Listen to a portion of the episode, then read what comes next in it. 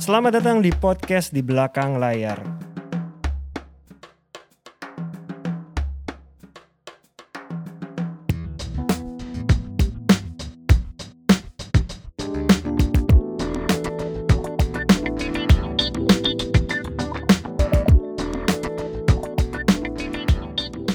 Halo teman-teman pendengar podcast di belakang layar.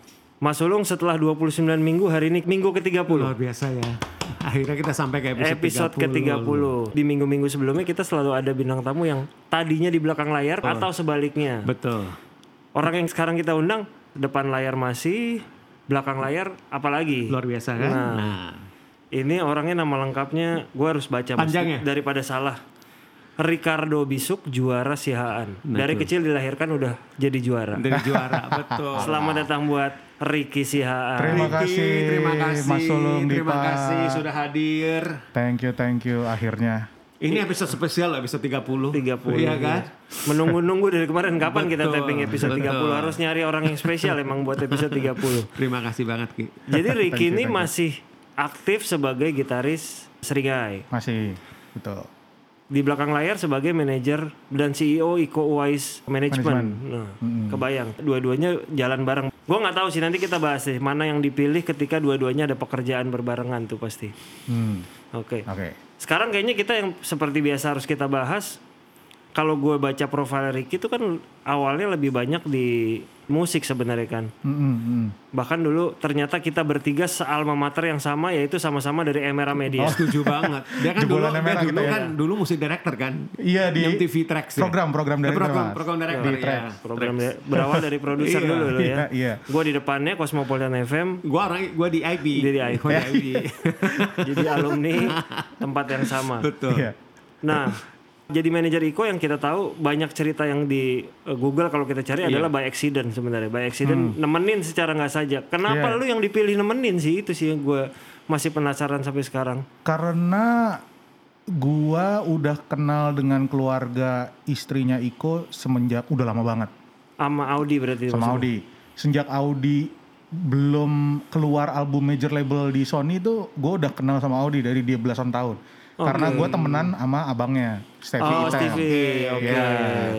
Nah, terus kita juga sering ya kita ngundang Audi dan lain-lain ke Rolling Stone dan apa Te- Stevie juga.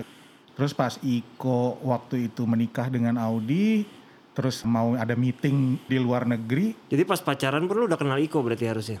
Pas mereka gue belum pacaran. kenal, gue kenalnya sama Audinya, nggak Oh, sama Ikonya bahkan lu nggak kenal? Gue kenalan sama Iko tuh di bandara men, pas mau nemenin dia ke US untuk meeting itu. Oke, Oh, jadi, gitu. jadi jadi kejadiannya ini teman-teman yang gua Menarik tahu sih. nanti dijelasin lagi ya. Menarik, menarik Iya. banget.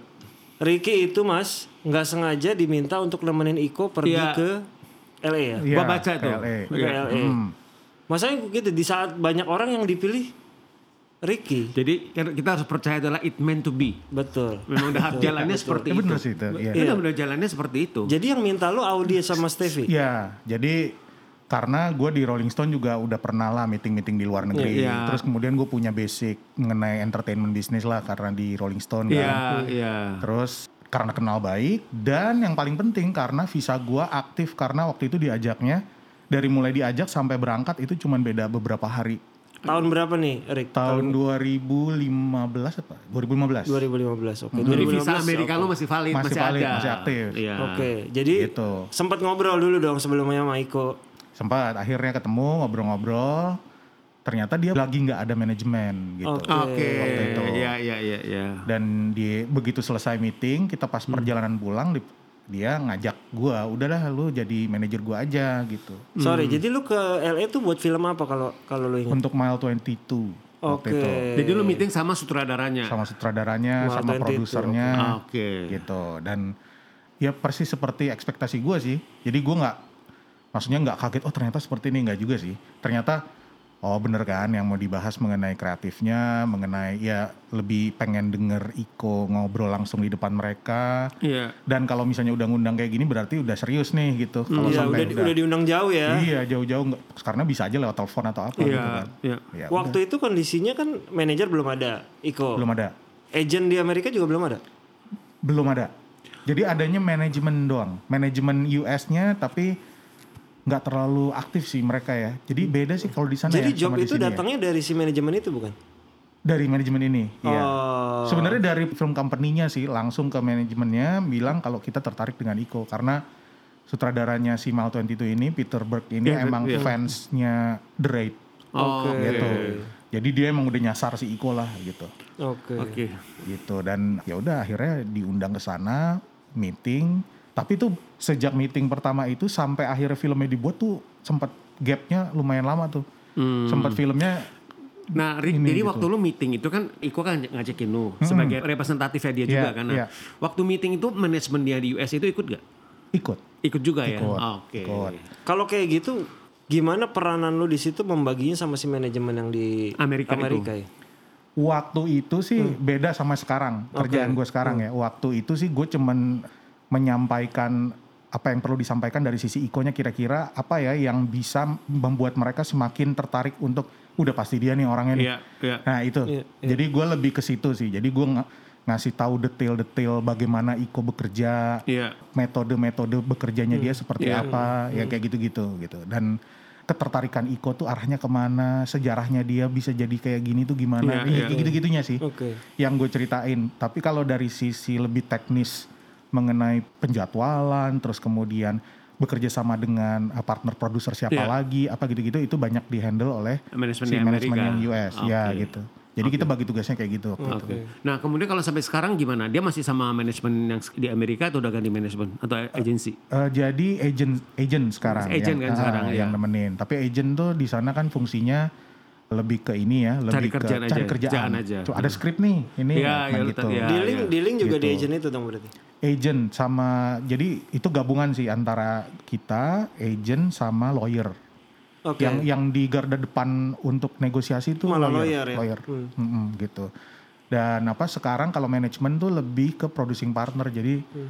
karena udah ada agent gitu ya, jadinya sekarang mereka kalau kita ada mau bikin apa yang Hmm. kita pengen, nah mereka akan berusaha ikut mewujudkannya. Yuk kita coba buka jalan ke mana. Nah baru kita masuk meeting Dibalik mereka. ya berarti Jadi dibalik ya. kalau bisa gua kalau bisa gue ini ya dari yang tadi Ricky bilang itu, itu menarik sih. Jadi di Iko itu ada agennya dia, Ya. ya kan agen yang mencari pekerjaan, kemudian ada lawyer yang akan menegosiasikan harga dan Ya, kontrak, ya. kemudian ada lu sebagai manajer ya kan sama Ya. CEO-nya Iko Wise untuk Indonesia, sama ada manajemen artisnya juga di sana di di, di Eh, iya, uh, manajemen artis yang di sana itu fungsinya lebih ke producing partner sih. Oke. Uh, kalau manajemen artisnya ya ya gua Lu- doang. lu aja uh, berarti. Untuk di sana pun. Iya, gitu. teman di, sa- di sana juga eh, di, di ini sama lu juga kan, Iya. diberi sana sama lu juga. Iya. Oke. Mungkin gue ini sih, gue lebih memanage tim ini gitu. Iya, tim ini dengan agent, dengan lawyer apa itu gue yang manage gitu. Ada kerjaan apa lagi tahun ini kita mau ngapain apa segala macam itu tuh Iya.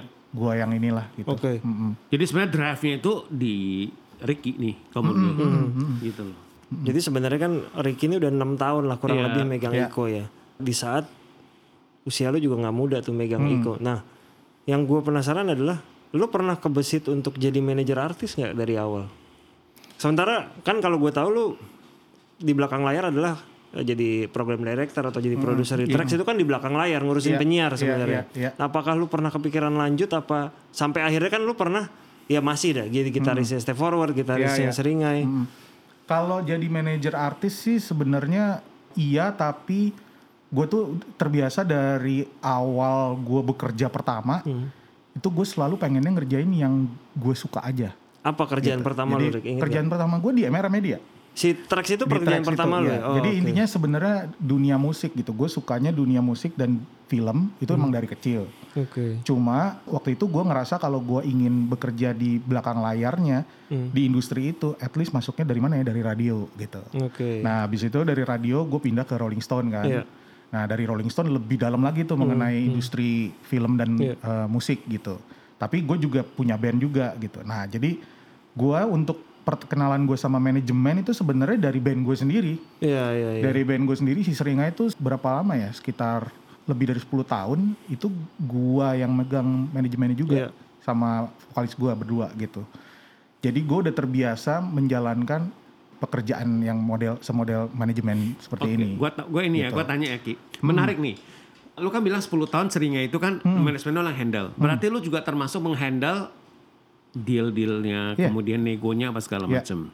Selama ini lu udah terbiasa. Jadi begitu ditawarin sama Iko, dia udah biasa aja. Iya, Dit. Buat iya. dia udah nggak Iya, gini. betul. Sama aja cuma mungkin ini aja fokus sama scope of works-nya aja nggak beda. Iya. Yang satu kan musik, satu lagi kan aktor kan seperti itu. Nah, Iya. cuma kamu gue pengen gue nanya juga Niki. Hmm.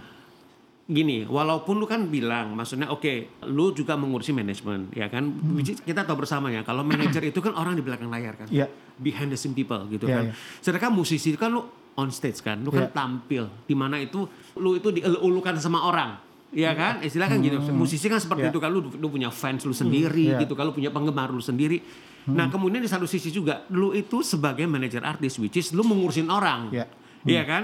Nah itu kan sebenarnya kalau menurut gua nih, ini kan dua job desk, dua profesi yang berbeda. Satu ngurus, satu diurus ya nah, mas. satu urus Iya, satu iya. diurus, ya kan? Biasa kalau lu sebagai musisi kan lu ada road manager, lu ada kru yang lu itu Iya, kan. iya, Nah, tapi lu sebagai manajer artis kan artis lu sama itu yang eh ini udah gimana, ini gimana. Nah, Hmm, bagaimana lu bisa membalance itu Ki, Ah, ah. bagaimana ini dua peran ini lu bisa menjalankannya itu dengan smooth gitu loh. Itu apa yang gue tanyakan. nggak tahu ya mungkin karena ini ya mungkin karena waktu band gua masih belum jadi dalam tanda kutip lah gitu ya gue juga sebenarnya kan udah bekerja di MRA Media itu gitu Iya. ya dan udah sering berhubungan dengan manajer-manajer artis di situ kan dan jadi itu alami aja gitu de- berada di depan layar yang kalau misalnya Mas Sulung tadi bilang kayak luka apa segala macam itu bukan hal yang penting buat gua sih sebenarnya gitu. Maksudnya selama gue main band pun bukan itu yang dicari sebenarnya kita kayak gitu gitu. Tapi dan ketika gue jadi manajer artis, gue jadi bisa saling jadi bisa menghormati Iya. eh, pekerjaan-pekerjaan iya, ini betul, gitu. betul. Dan dan eh, di The Rolling Stone gitu, gue bekerja di Rolling Stone belasan tahun ya, Iya. gitu. Gue setiap minggu gue berhubungan dengan manajemen artis gitu. Jadi gue ngelihatnya udah beda gitu teman-teman ini. Lu di Stone sebagai managing editor kan? managing editor gitu. Dan gue jadi bisa menghargai kerepotan mereka apa segala macam. Dan itu membawa ini juga ke gue sebagai musisi, Musisi, gitu. Jadi gue sebagai musisi gak ada tuh yang apa misalnya yang kayak tinggal nyuruh nyuruh tinggal Lo, apa lo, nggak gitu, lo gitu. jadi nggak mau nyusahin karena mau, tahu karena gue ya. tahu iya, gitu Jadi sebenarnya profesi Iya. manajer artis itu melengkapi diri ini dia, Iya, iya, melengkapi jadi dia lebih bisa mengerti. Iya. Iya, iya kan? iya Iya. betul Gitu loh. Dan mungkin tambahannya menurut gue ya, dia 10 tahun sama Seringai megang manajemen juga. Iya. Seringai bisa dibilang band yang niche lah di Indonesia dong. Gimana pun juga bukan band mass kan. iya iya Membawa band niche sampai perform di luar negeri itu juga bukan perkara mudah. Iya, Dan lu iya. akhirnya bisa melakukan hal itu Seringai bisa semua orang tahu lah. iya Dan mungkin itu yang bisa lu lakukan lagi sama Iko sekarang jadinya karena lu udah tahu lu gue megang band yang kayak gini aja alhamdulillah berhasil lah bisa dibilang. Setuju. Jadi eh, jadi pas gue ngeliat Iko tuh dari awal gue memang udah menganalogikan kayak Iko dengan background dia, dengan skill setnya dia, dengan kemampuannya dia dan semua resourcesnya dia, itu tuh kalau analoginya di musik tuh ya dia sama kayak band gue Iya, gitu. iya. Dia ini niche gitu. Niche. Dia juga bukan yang main film yang seperti apa, tapi emang niche film action yang violent yang itu kan niche gitu. Iya. Jadi kalau musik metal nih Iya, iya, iya. gitu. Jadi gua merasa ada relate relate gitu dengan dengan itunya. Ki, gue mau Gitu. nanya Ki. Eh, maksudnya gini, kalau misalkan nih, lu kan sama Iko juga kan, kalau dia misalkan ada trip ke luar negeri lah, misalkan. ya, Kalau syuting lu kan nggak nemenin ya, maksudnya mungkin lu Iya. datang lihat aja. Iya. Tapi yang tahu gue tuh kalau dia ada premier film di luar negeri, di LA atau di mana gitu, lu kan biasa nemenin. Nah, pernah nggak sih ngalami misalkan lu lagi nemenin Iko ya di sana kan lu nggak mungkin cuma 3-4 hari, mungkin seminggu atau 10 hari. Di Jakarta juga lu ada gigs juga nih. Seringai. Nah, ah. nah bagaimana lu? Pernah. Nah, itu gimana jadinya itu? Eh, digantikan. Jadi pertanyaan yang tadi di awal Iya, yang iya. lu bilang itu Dip, itu ya jelas-jelas ya gue tahu prioritas gue misalnya harus ke Iko ya ke Iko. Jadi, ada additional player ada lah additional gitu. player yang Jadi- kebetulan adiknya oke. Stevie Item. Ah, Ya, iya. Jadi memang udah udah udah Iya. udah Jadi satu kalau jalur. kalau Iya. ini ya, lu skala prioritasnya udah ditentukan atau siapa yang masuk duluan nih? Misalnya job Iya. Seringai masuk duluan. Hmm. Tapi kalau misalnya masuk duluan, tapi kalau misalnya emang Iko harus keluar negeri, jelas. Karena gini, karena karena kayak misalnya Iko harus keluar negeri, kemudian ada meeting yang harus Iya. dilakukan apa itu menurut gua di film tuh kayak kesempatan kadang-kadang nggak datang dua kali. Iya. Sementara kalau manggung itu gue bisa tiap minggu manggung gitu. Oke. Dan teman-teman Gitu. Seringai sudah menerima itu. Udah, udah banget dia mengerti dan kita juga emang aman juga karena ada yang Iya. gantiin Hmm. gitu. Jadi nggak masalah. kalau syuting di luar negeri biasanya nemenin Iko siapa? Gue punya asisten mas, yang gue jadikan asisten Iko di sana, namanya Ryan. Dia orang Indonesia tapi dia tinggal di Atlanta. Oke. Oke. Nah, dia tinggal di Atlanta. Setiap syuting di luar negeri pasti Ryan ini yang Jadi jadi kalau di Bangkok tuh Ryan yang nemenin tuh. temenin Oh, selama oke. syuting dari mulai Satu awal. orang, satu orang aja satu ya. orang. Satu orang Walaupun dia tinggal di Atlanta tapi kalau syutingnya bukan di Amerika dia yang Dia, berangkat. dia yang berangkat. Jadi dia ngurusin Iko dan tim koreo kita juga semuanya jadi kayak tim manajer Mhm. untuk di lokasi lah. Ryan udah berapa lama sama kalian? Udah empat tahun, Ah, tiga tahun, empat tahun. Tadi Ricky bilang dia pertama kali kerja sama sama Iko pas lu di Rolling Stone berarti ya? Iya. 2015 ya. 2015. Dan di saat itu seringnya udah ada dong. Udah. Berarti, lu Berarti punya gini, tiga pekerjaan. Tiga, kan? Lu bagaimana bisa memanage Iya. itu? Seringnya itu band ini sih ya, beda sih ya karena metal dia bandnya tuh band weekend. Jadi emang selalu kalau manggung kalau nggak Sabtu ya Minggu, Sabtu kalau nggak Minggu, which is itu hari day off. Gitu Oke. kan. Oke, terus di Rolling Stone lu Senin sampai Jumat. Senin sampai Jumat. Oke. Iko kalau misalkan, nah ini kita ngomongin jangan ngomong kondisi sekarang ya. Iya. Waktu lu lu menjalani tiga profesi ini, tiga pekerjaan ini, which is satu lu sebagai jurnalis, ya kan satu lu sebagai musisi, satu sebagai manajer. Kalau misalkan Iko juga harus ke luar negeri dan lu harus temenin, berarti lu harus cuti kan dari Iya. Rolling Stone. Pernah gitu. terjadi. Sering Sekali- pasti. Sekali doang sih. Oh, sekali sekali aja. Sekali doang. Terus Rolling Stone-nya keburu bubar. Oh iya. Jadi memang dia Untung sudah untungnya keburu bubar ya. meant to be, kok udah baik to be. Kalau nggak karena kalau nggak bubar kejadiannya kayak talent gua yang sekantor sama lu.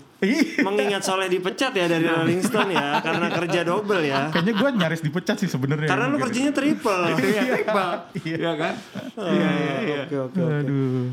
Jadi kalau kita balik lagi tadi 2015 lu sendiri manage Iko. Iya. Sampai sekarang lu jadi bikin manajemen. Jadi yang Iya. sekarang lu di bawah lu adalah Iko Wise dan tim koreo. tim koreo, US team. tim koreo. Jadi emang mungkin agak sedikit berbeda lah. Jadi kalau misalnya teman-teman manajer artis yang lain, mungkin uh, Mas Sulung sama Dipa juga gitu kan uh, ada roster namanya kan Iya, ya, iya, roster iya, artis iya, gitu. iya. Kalau gue emang satu satu artis, tapi emang sama Wise Team ini dan emang arahannya tuh emang gue pengennya ngarahinnya ke producing sih sebenarnya. Oke. Emang emang ke situ gitu. Jadi filmmaking. Hmm. Jadi manajemen yang filmmaking. Jadi gue ngiru yang ada yang di US ini nih Hmm. manajemen 360 yang itu gitu. Si Wise Team ini boleh berdiri sendiri nggak? Berdiri sendiri maksudnya gini, dia kan sebenarnya koreonya atau stand stand juga termasuk ya berarti. Se- buat Iko. Iya. Ada sebuah pekerjaan tidak membutuhkan Iko Oh, iya. tapi membutuhkan Wise Team itu bisa, kan? Bisa. Sering kan dapat Sering. kayak gitu juga. Sering juga kok. Oke oke. Jadi itu untuk West Team juga bisa buat Indonesia luar negeri kan? Iya, betul.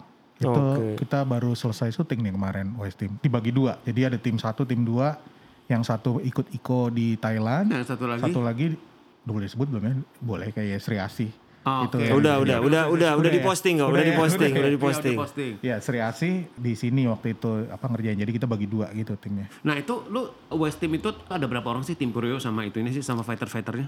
semua total tuh 13 orang sampai 14 orang gitu. Jadi kadang-kadang 13, kadang-kadang 14. Oh, oke. Ada yang cabutan kan gitu. Iya, Nah, iya. Itu udah termasuk Koreo sama fighternya juga ya, ya Sudah. ya, itu. Oh. Tapi Jadi- kalau otaknya, otak yang bikin koreonya tuh sebenarnya cuma lima orang. Oh. Oke. Mm-mm. Jadi mungkin dia nggak akan merubah. Lu nggak mau ngerekrut talent lain kan? Iko aja satu kan. Sejauh ini sih Iya. gitu ya. Tapi si Wise Team ini mungkin banget lu terjadi bongkar pasang di situ dong ya. Mungkin nggak? mungkin. Mungkin ya. Mungkin banget. Gue mau nanya juga nih. Kita ngomongin US Team ya. Hmm. Nah US Team itu kan misalkan harus bikin koreografi. Mm-mm. Koreografi itu kan lo bilang ada lima orang. Iya. Udah dibikin nih, Rick. Mm-mm. Final touch-nya tetap di Iko dan apakah harus dapat approval dari Iko untuk oke jalan, oke ini koreografi ini approve atau gimana? Iya sih. Jadi Seperti itu ya? Ha-ha, jadi Iko tuh supervise gitu. Dia Oke. selalu ngelihat kalau misalnya menurut dia terlalu nyebrang jauh dari yang style Iya. kita, dia Iya. dia benerin Iya, iya, gitu iya. dikasih tahu. Tapi Iko dan anak-anak ini tuh udah kayak satu kepala mereka Iya, tuh. iya. Ya, udah Jadi, nyatu, udah chemistry-nya udah udah ini banget. Apa yang Iko mau, apa yang Iko nggak suka atau suka tuh udah tahu lah anak-anak ini gitu. Jadi jarang Iya. adanya apa debat-debat yang nggak produktif tuh jarang gitu. Jadi langsung Iya. tahu lah gitu. Iko ngeliat juga oh ya oke udah oke gitu. Cukup Seperti unik sebenarnya Mas ya. Dia manajemen koreografi tapi punya sendiri lah sebenarnya Tapi itu kalau menurut gue itu bagus, itu strategi yang bagus sih kalau menurut gue. setuju. Jadi marketnya itu kan masih besar banget kalau menurut gue, karena Iya. kan belum banyak kan, Iya. belum banyak. Apalagi kalau menurut gue juga uh, film-film action itu kan nggak akan mungkin berhenti, kan akan ada terus. Maksudnya Hmm. kalau di luar udahlah kita nggak usah ngomong ya itu itu. Nah, di Indonesia juga kan uh, Hmm. film dengan tema seperti action yang membutuhkan koreografi itu akan makin banyak, makin banyak, Iya. makin banyak gitu. Hmm. Dan kan nggak banyak. Iya. Maksudnya institusi atau company yang bisa memprovide itu, Iya. Iya, iya kan, nggak banyak gitu loh. Jadi sebenarnya mereka masuk memang pas kalau menurut gue sih. Oke. Itu karena the rate sih mas itu Iya, terus terang. Itu terbantu banget ya. Oh iya. Iya. Jadi the rate lah yang apa, Membuka jalan ya. yang membuka Iya. jalan, yang memulai ini semua tuh the rate gitu. Iya. Oke. Kalau nggak ada the rate mungkin kita nggak akan bisa seperti Oh. ini sih. Dan sekarang itu koreografi, maksudnya gini, fighter koreografi itu udah nggak dipandang sebelah mata kalau menurut gue. Itu Iya. mereka merupakan elemen penting dalam sebuah film yang bergenre action ya, Iya. kalau menurut Iya. gue. Dan kebetulan emang anak-anak ini mereka nggak cuma jadi koreografi kan sebenarnya udah ada di sini stand-stand yang bisa koreografi itu Iya. ada banyak. Iya. Cuman yang memiliki mata filmmaker tuh nggak banyak. Nah itu Hmm, hmm. penting memiliki Gitu. mata filmmaker. Setuju. Karena Iya, gue iya. kemarin sempat baca Iya kan? artikel di Kompas kan karena 2020 Indonesia nggak ada syuting, koreografer banyak yang pindah haluan mas. Iya. Kerjaannya jadi nggak ada syuting apalagi film action kan. Iya. Sementara Wise Team tuh banyak syuting tidak di Indonesia. Jadi Iya. peluangnya lu cukup besar sebenarnya Iya, untuk mengambil chance di luar Indonesia. Iya betul. Berarti kalau UAS tim itu kalau keluar lu gak ikut ya, udah ada timnya ya, udah udah. Udah, udah, udah ada timnya. Gue sih, sih sekarang lebih mikirin ini sih mas. Jadi kalau misalnya untuk film action tuh gimana caranya film action bisa jadi bisnis yang yang lukratif, yang yang oke untuk para produser gitu. Karena masih niche itu Iya. Membuat film action kan mahal ya. maksudnya Iya, gitu. iya, betul. Nah jadi kita juga kayak jadi punya apa ya, punya keinginan untuk bisa film actionnya laku gitu loh. Setuju. Kalau nggak laku ntar dilihatnya udah mahal nggak laku, Iya. gua fokus ke horor aja deh atau fokus ke apa Tan- aja deh. gitu tantangannya kan. produser banget soalnya bikin Itu. film action di Indonesia. Jadi gua harus bisa yakinin mereka terus kalau misalnya film action nih enggak kok ini bisa bisa laku juga Hmm, gitu. hmm, Itu sih Iya, challenge-nya. Ernest aja punya plan film action. Udah Iya. pengen tiba-tiba pandemi, Pandemi. makin Ah. ntar dulu deh. Ernest Gitu. pernah bilang tuh ke gua tuh. Produsernya kan juga pasti mikir. Iya. Udah langsung berapa hari butuhnya, gimana Iya, nih budgetnya keluar gitu. Karena syutingnya pasti akan jauh lebih lama kan. Iya. Pasti. Iya pasti. Pasti. Oke. Iya. Effortnya jauh Luar deh. biasa sih. Iya. Mungkin kita sekarang ngobrolin dikit ke Iko ini pasti punya representatif di luar negeri. Dan sekarang yang di luar negeri tuh apa? Agent? Agent lawyer sih yang paling aktif. Eh Jenna sama siapa sekarang nih? Agentnya Gersh namanya. Oh, Gersh. uh, company-nya. Oke. Terus uh, lawyernya adalah panjang lah namanya Austin apa-apa. Ya, ya. Itu semua di semua tuh di LA. Di Hollywood Semua di LA. Oke. Semua di LA. Manajemennya juga di LA juga. Di LA juga. Nah, kalau kita di Indonesia kan sebagai manajer artis semua yang ngerjain si manajernya. Kita ngurusin. nyari kerjaan, nego. Nge- uh, review kontrak juga. Nah, Iya. Nagih juga iya. Lu kan dengan adanya mereka sangat terbantu dong pasti. Oh iya, jadi ya pintunya ya mereka yang ngetok gitu. Oke. Iya. Nah, tapi ini perbedaannya apa nih? Pintunya mereka yang ngetok khusus untuk job dari luar saja atau film dari luar aja atau gimana? Khusus film dari luar aja. Jadi kalau untuk film produksi Indonesia lu kan? Gua. Iya. Oh, kalau film Indonesia datang ke lu. Ke gue. Bahkan brand dari Indonesia pasti ke lu. Misalnya ya taruhlah iklan atau apa pun Semua ke lu. ke gue. Kalau ada iklan dari luar, tetap ke lu atau ke Ke gua sih, cuman belum ada ya. Belum belum ini gitu. iya, belum iya. belum ada dari luar negeri sih rata-rata semuanya masih lokal. Ya kita berharap kan ini siapa tahu nanti Mudah-mudahan. ya kan. Tapi kalau misalnya pun ada, Iya. pasti akan dihandle sama agent kayaknya. Karena di agensinya Iko juga, kayaknya di agen- semua agensi juga ada khusus agent untuk advertisement gitu, Iya. untuk iklan. Iya, betul. Dia ada divisinya sendiri Oke. gitu. Berarti kalau film full dari luar. Full dari Nah, luar. biasanya kalau kayak gitu berarti lu kan tidak menangani nego lagi sama sekali ya. Sampai deal itu di mereka atau gimana biasanya? Bareng-bareng, kita bareng-bareng. Jadi tektokan sama kita, offernya berapa, terus kemudian ini oke atau enggak atau gimana itu gua yang Lu yang merespon. gua ya yang misalnya gue maunya gitu. bottomnya segini Iya, angkanya. iya. Ya, jadi ya, ah, berarti gitu. jadi tetap aja say-nya maksudnya kan berarti dari Iko sama Ricky. Iya, Jadi ah. agennya sama lawyernya tuh yang jalan. yang sih. jalan yang Iya. nego mereka Iya. tapi approvalnya di Betul. Iya, gitu. Oke. Iya. Nah, sebagai seorang artis sekarang Mas, jadi kita sempat bahas di off air. Dengan adanya agent di luar, tapi ada Ricky juga membuat artis punya potongannya lebih banyak nih. Iya. Nah, biasanya gimana? Mereka pasti bukan berdasarkan gaji dong, pasti potongan dari deal sekian persen baru ke elu, Iya. potong lagi, baru Iko kayak Iya. gitu apa gimana? Tanpa Iya, menyebutkan angka persenan gitu ya? begitu begitu emang ini sih ter- terlihat wah banyak banget potongannya Hmm. gitu ya tapi ternyata memang diperlukan sih Gua setuju. Di, gua setuju. Jadi gini, gua sangat setuju dengan konsep seperti itu. Karena apa? Karena memang untuk sekarang memang seperti itu. Kita sudah tidak bisa kerja sendiri. ya, kita harus ada willingness itu memang untuk kita apa ya? Memang itu akan memudahkan. Gak cuma Karena buat- itu membuka peluang Nah, ya. dan memudahkan juga talent kita juga dimudahkan, kitanya juga dimudahkan dan kita bisa belajar kan Iya. seperti itu gitu. Sama kayak pengaman bah sama Juli, Juli kan di, untuk eh, internasional kan sama ICM. ICM, Ya, iya. gue juga belajar banyak gitu loh. Maksudnya itu akan dimudahkan malah nggak bukan ngerasa satu satu apa ya, oh udah rugi atau gimana Iya. enggak gitu loh. Karena daripada nggak ada Dan, job. dan maksudnya gini, dan di luar negeri juga mereka udah sangat jelas ya Ki ya. Iya, maksudnya iya. potongan mereka itu berapa persen, itu segala macam itu sangat jelas, sangat transparan gitu loh maksudnya. Sama ini sih, kalau menurut gua kenapa itu jadi penting itu salah satunya adalah karena mereka ini kliennya banyak. Lawyer misalnya kliennya banyak, terus agent kliennya banyak. Iya. Jadi kalau misalnya mereka berhadapan sama film company, posisi tawar mereka eh, lebih tinggi gitu. Karena Hmm. mungkin direkturnya juga kliennya dia. Nah, Oke, ininya juga kliennya dia. Jadi oke. dia langsung ngurusin empat talent gitu di Iya. produksi ini gitu. Jadi jadi kan film company juga kalau misalnya gimana-gimana, waduh ada empat nih yang Hmm, yang ini. Jadi ada ada posisi tawarnya di, berpengaruh ke situ. Dan gitu. kalau gue juga image Iko juga akan bagus gitu loh maksudnya. Maksudnya, oh, ini ini bukan bukan aktor yang yang yang gue bisa pandang sebelah mata gitu loh. karena iya. dia dia punya agent, dia punya lawyer, Iya, dia punya iya. manajemen Iya. gitu loh. Nah itu Iya, gitu loh. iya. Kalau menurut gue ya seperti itu. Jadi posisi tawaran malah jadi bagus. Iya, Iya, iya. Karena memang sebagai talent dengan adanya mereka kan terbantu. Jadinya Iya, ada job yang tadinya jauh jadi dekat sebenarnya gitu Iya, kan. iya. seperti itu. Kalau lawyer itu persentasenya juga apa gimana? Presentasi juga tapi lebih kecil dari agent dari manajemen. Jadi dari angka yang sama dia ambil dia ambil gitu ya. diambil ya. Oh, oke. Baru nyampe netnya ke Ricky. Iya. Ricky potong lagi baru ke Iko. Tapi maksudnya gini, memangnya seperti itu sih. iya, iya. Kalau menurut gue ini satu hal yang Iya. cukup ideal Iya. sih. Iya. Jadi mungkin buat teman-teman yang denger jangan berpikir bahwa Gua kok banyak banget potongannya Ah, ah, gua gitu. rugi. Mungkin memang harus punya pemahaman bahwa ini Iya. bukan masalah potongan tapi dengan adanya ini jadi peluangnya terbuka. Iya. Malah malah sebenarnya belum lengkap timnya. Kalau misalnya mau dilengkapin lagi ada publicist. publicist. Iya, Iya, iya, kan? benar. Iya, Ada publicist. Iya, Jadi setuju. Iya, Ini ada belum lengkap. Gak perlu Ki, lu udah kerja di Iya. puluhan tahun.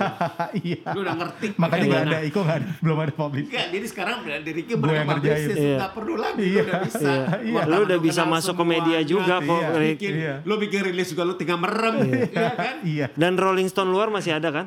Masih. Nah, lu bisa masukin ada. Rolling Stone luar mungkin. iya. Ini Ricky itu kalau bukan itu manusia unik sih. Iya, iya. Itu ini, ini manusia langka di industri showbiz. Iya kan? Kalau kalau menurut lu Rick ya. Jadi kan kalau di luar tadi ada lawyer, agent, publicist, manajemen. Mungkin nggak itu diadaptasi ke Indonesia?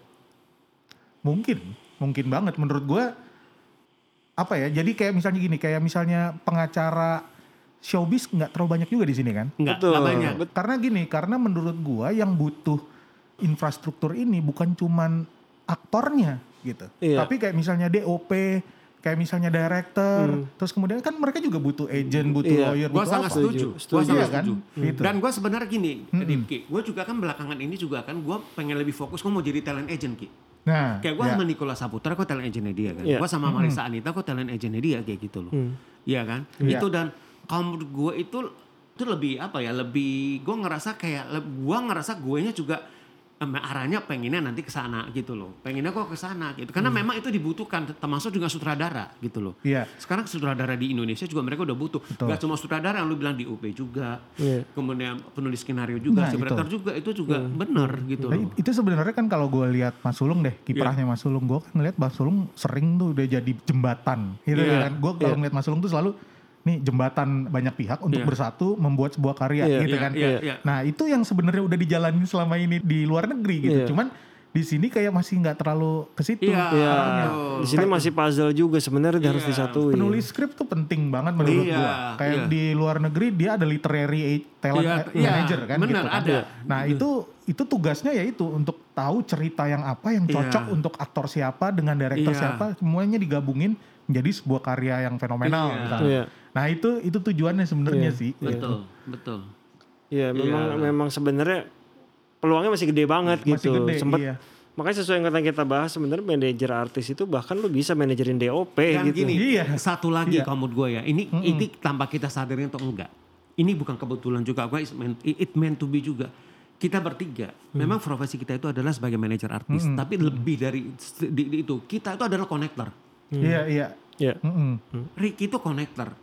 Lu konektor nih. Lu kan nggak cuma semata-mata juga memegang ini aja. Tapi Iya. lu sekarang mau connect kan. Iya. Dia ikutan Iya. juga dalam sebuah produksi film juga. Iya. kan.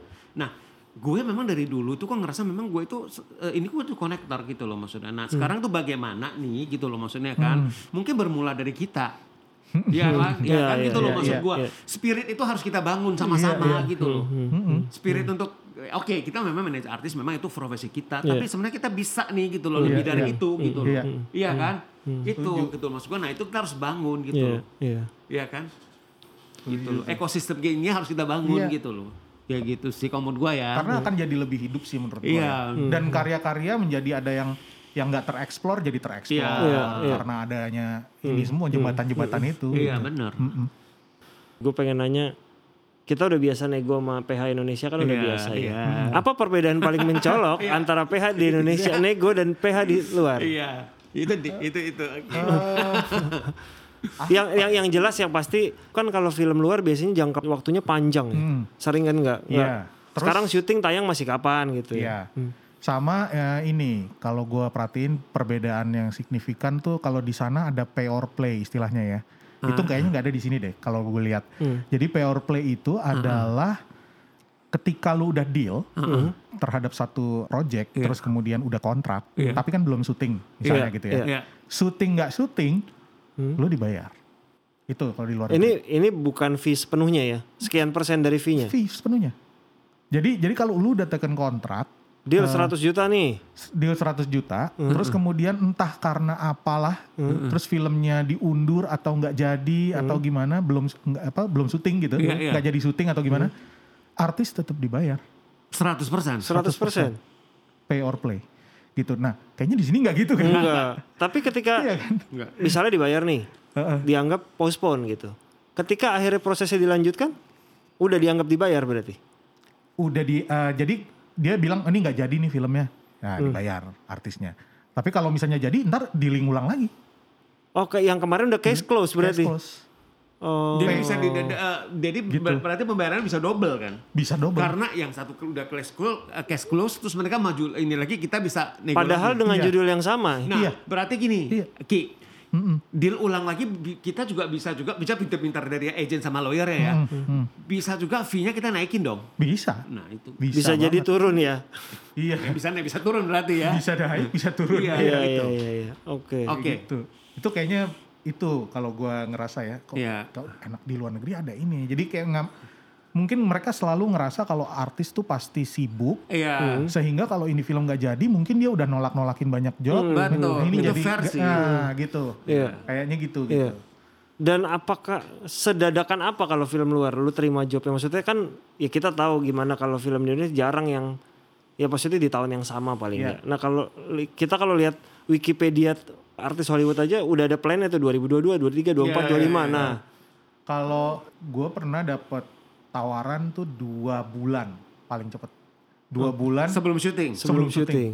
sebelum syuting. Oke. Jadi dua bulan, dua bulan kemudian langsung syuting, terus tayangnya di akhir tahunnya. Jadi dalam satu tahun yang sama. Oke. Itu Assassins yang sama Netflix dulu seperti itu. Oh, Oh, Oke. oh itu Rush normal sih. Kita itu normal ya. Itu normal. Itu normal kalau di Indonesia Kalau kita normal, ya. Normal itu, ya.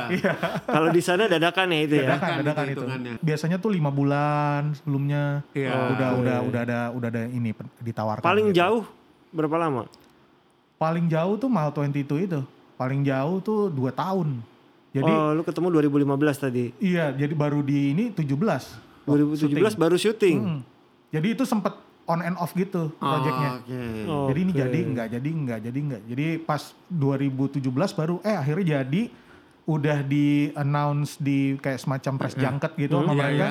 Baru oh bakal syuting gitu. Kalau enggak mah belum tentu banget sih. Nah, Ki, dalam situasi normal ya. Heeh. Situasi, lu setahun itu bisa berapa kali ke LA untuk eh, temenin Iko? Kemarin tuh paling banyak gue bisa lima lah mas. Lima kali deh. Banyak gitu. Hmm. Dua bulan sekali. Lima termasuk proses syuting ya? Atau meeting Iya, doang? jadi ada syuting, terus ada press junket film lain gitu, terus habis itu ada waktu itu kayak CinemaCon harus tampil, Iko gue nemenin dia lagi, terus kemudian premiere, Oke. terus kemudian meeting gitu. Gua kadang-kadang gua memang sama Iko tuh mendedikasikan setiap tahun tuh kalau dalam kondisi normal ya, kita harus ke LA yang emang untuk meeting-meeting ketemu dengan produser-produser gitu. Lebih kepada ini ya sebenarnya apa ya? eh, Maintain, maintain, maintain, maintain, relationship ya. Iya, relationship, networking, terus kemudian mengeksplor teritori-teritori baru mungkin yang lu lagi pengen bikin film apa. Biasanya bikin Gitu. janji itu Nah, agent sana itu kan? dia. Kalau bikin nyanyi lu agent atau Atau lu? Gua lewat agent. Jadi Ya, gue agent. minta, gue yang Iya. bilang tolong kontak si Iya, ini, ini, ini, ini. Iya, Iya. gitu. Itu udah kayak Gini. cakep juga ya diaturin Eh, jadwalnya. Eko, eh, eh, Iko bisa kayak gitu sama Ricky karena memang Iko punya nama nih kalau menurut gue. Iya, iya, Dia jadi somebody nih di, di Hollywood gitu Iya. loh maksudnya. Kalau yang misalnya masih itu agak susah juga Iya. kalau bukan kayak gitu siapa. Tapi lu gue juga gitu penasaran, kan. tertarik Iya kan? nggak lu megang seorang talent yang baru pengen ke Hollywood? Pasti akan beda dong ketika lu megang Iko ya. Gue kayaknya, gue sempat mikir panjang sih mengenai ini. Kayaknya untuk talent yang baru mau ke Hollywood, kayaknya gue nggak akan kayak gitu cara berpikirnya gitu. Kayaknya gue kalau mau megang talent yang berhasil bikin film fenomenal di Indonesia gitu. Iya. Iya. baru iya. baru nanti mungkin terdengar ke terdengar sana. ke sana, prestasinya sampai sana, baru kita main ke sana gitu. Oke. Kalau enggak, Gue percuma. setuju, gue Iya, setuju banget. setuju. Iya. Setuju. Menarik loh di episode 30 ini. Rich kaya itu loh. topik. Selama pandemi kemarin sempat ke LA untuk meeting atau something Enggak. ya? Jadi udah setahun lebih gak berangkat ya. Iya, karena agent-agent kita juga work from home semua. Iya. Oke. Jadi emang ini kok emang emang berhenti industrinya.